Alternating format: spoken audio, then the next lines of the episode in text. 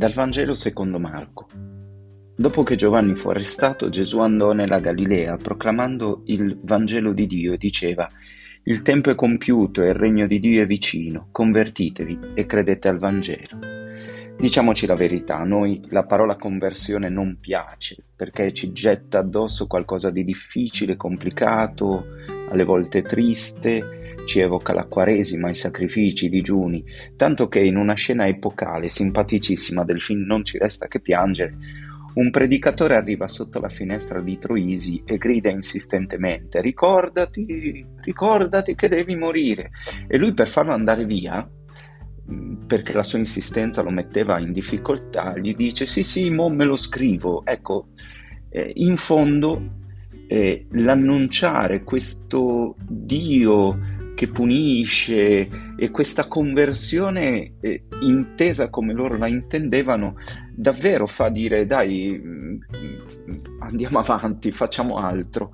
E, e, c'è il pericolo che nessuno oggi ci capisca, ma direi eh, una cosa in più. Veramente questo non è il senso più profondo, il senso profondo della parola conversione, perché la parola conversione è cambiare mentalità, ma non davanti alla punizione di Dio, non cambiare mentalità altrimenti Dio ci punisce, è l'esatto contrario, è convertirsi per abbracciare l'idea di un Dio che ci annuncia la buona notizia del Vangelo che è a noi vicina, cioè convertiti, cambia mentalità, distruggi gli otri vecchi perché qui c'è il vino nuovo del Vangelo e Evangelion in greco vuol dire buona notizia. Noi purtroppo abbiamo fatto diventare Dio una brutta notizia. Pensiamoci, la mentalità corrente ci dice che Dio è inteso come quello che limita, quello che fa scoppiare le guerre. In questi giorni c'era un articolo che diceva così, Netanyahu, due punti, vogliamo che Israele diventi una teocrazia, virgola, daremo armi a tutti. Cioè, notate, la teocrazia e le armi a tutti, le guerre sante, ma possibile che abbiamo associato Dio al conservatorismo, al Dio patria e famiglia, alle tradizioni, ma questo non è il Vangelo di Gesù Cristo. Il Vangelo di Gesù Cristo è cambia mentalità. Perché?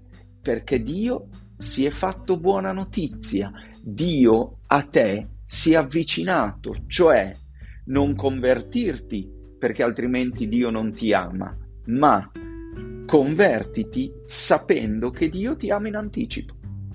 Cioè la conversione allora non è un fare i bravi perché altrimenti Dio ci punisce o fare i bravi per meritare il bene. E occhio che noi stiamo educando i nostri ragazzi, fai il bravo altrimenti, fai il bravo altrimenti, mentre dovremmo dire, io ti amo gratis, tu fa quel che vuoi, cambia perché ti amo, non cambia se no non ti amo.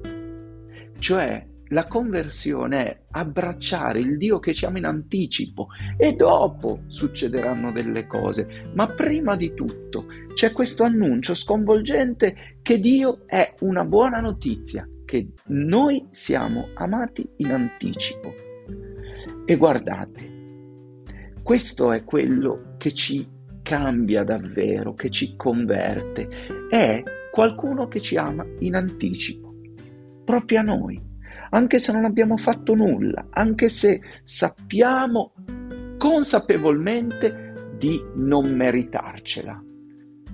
Ed ecco perché talvolta i convertiti seri, i convertiti veri, in qualche modo ci rimandano a un amore gratuito, in anticipo, che fa cambiare loro vita. Chi ha sperimentato di essere amato mentre era nel fondo, mentre non ce la faceva, ha eh, scritto nella carne che c'è qualcosa che ama in anticipo e che da lì li fa cambiare vita, lì li convince all'amore.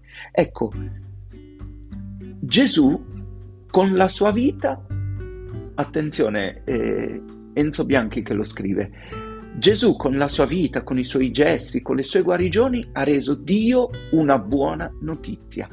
Prima Dio faceva paura, prima Dio era qualcuno da eh, far stare tranquillo per non punirci. Ecco, Gesù mostrando, guarigio- mostrando le guarigioni, la predicazione, e ha trasformato l'immagine di Dio un, da un Dio cattivo a un Dio buono, un padre che ci corre incontro, un buon pastore che ci viene a prendere. E allora la vita con lui non è digiuni, sacrificio, conversione, ma è abbracciare quell'amore e partecipare a quell'amore verso gli altri. E allora sì che abbiamo bisogno di digiuni, di, di preghiera, di, come mezzi per imparare ad amare, non come modalità per dare a Dio eh, che non mangiamo la cioccolata, allora diventeremo più santi. Ma queste sono, scusatemi, idiozie che non hanno più senso e che fanno male alle nostre spiritualità. Il nostro digiuno non è per far piacere a Dio, perché pensate, Dio ha fatto il creato per farci mangiare. Immaginate se è contento dei nostri digiuni. Ma siamo seri. Dio ha bisogno del nostro digiuno perché noi rischiamo col nostro egocentrismo di mangiare tutto e tutti quello, tutto quello che ci passa davanti, anche le persone. E il digiuno ci aiuta a partecipare dell'amore di Dio che ha per gli altri, perché ci purifica, ci fa stare al nostro posto, ci fa dosare le nostre parole, ci va a evitare che prendiamo tutto e tutti ce lo mettiamo dentro.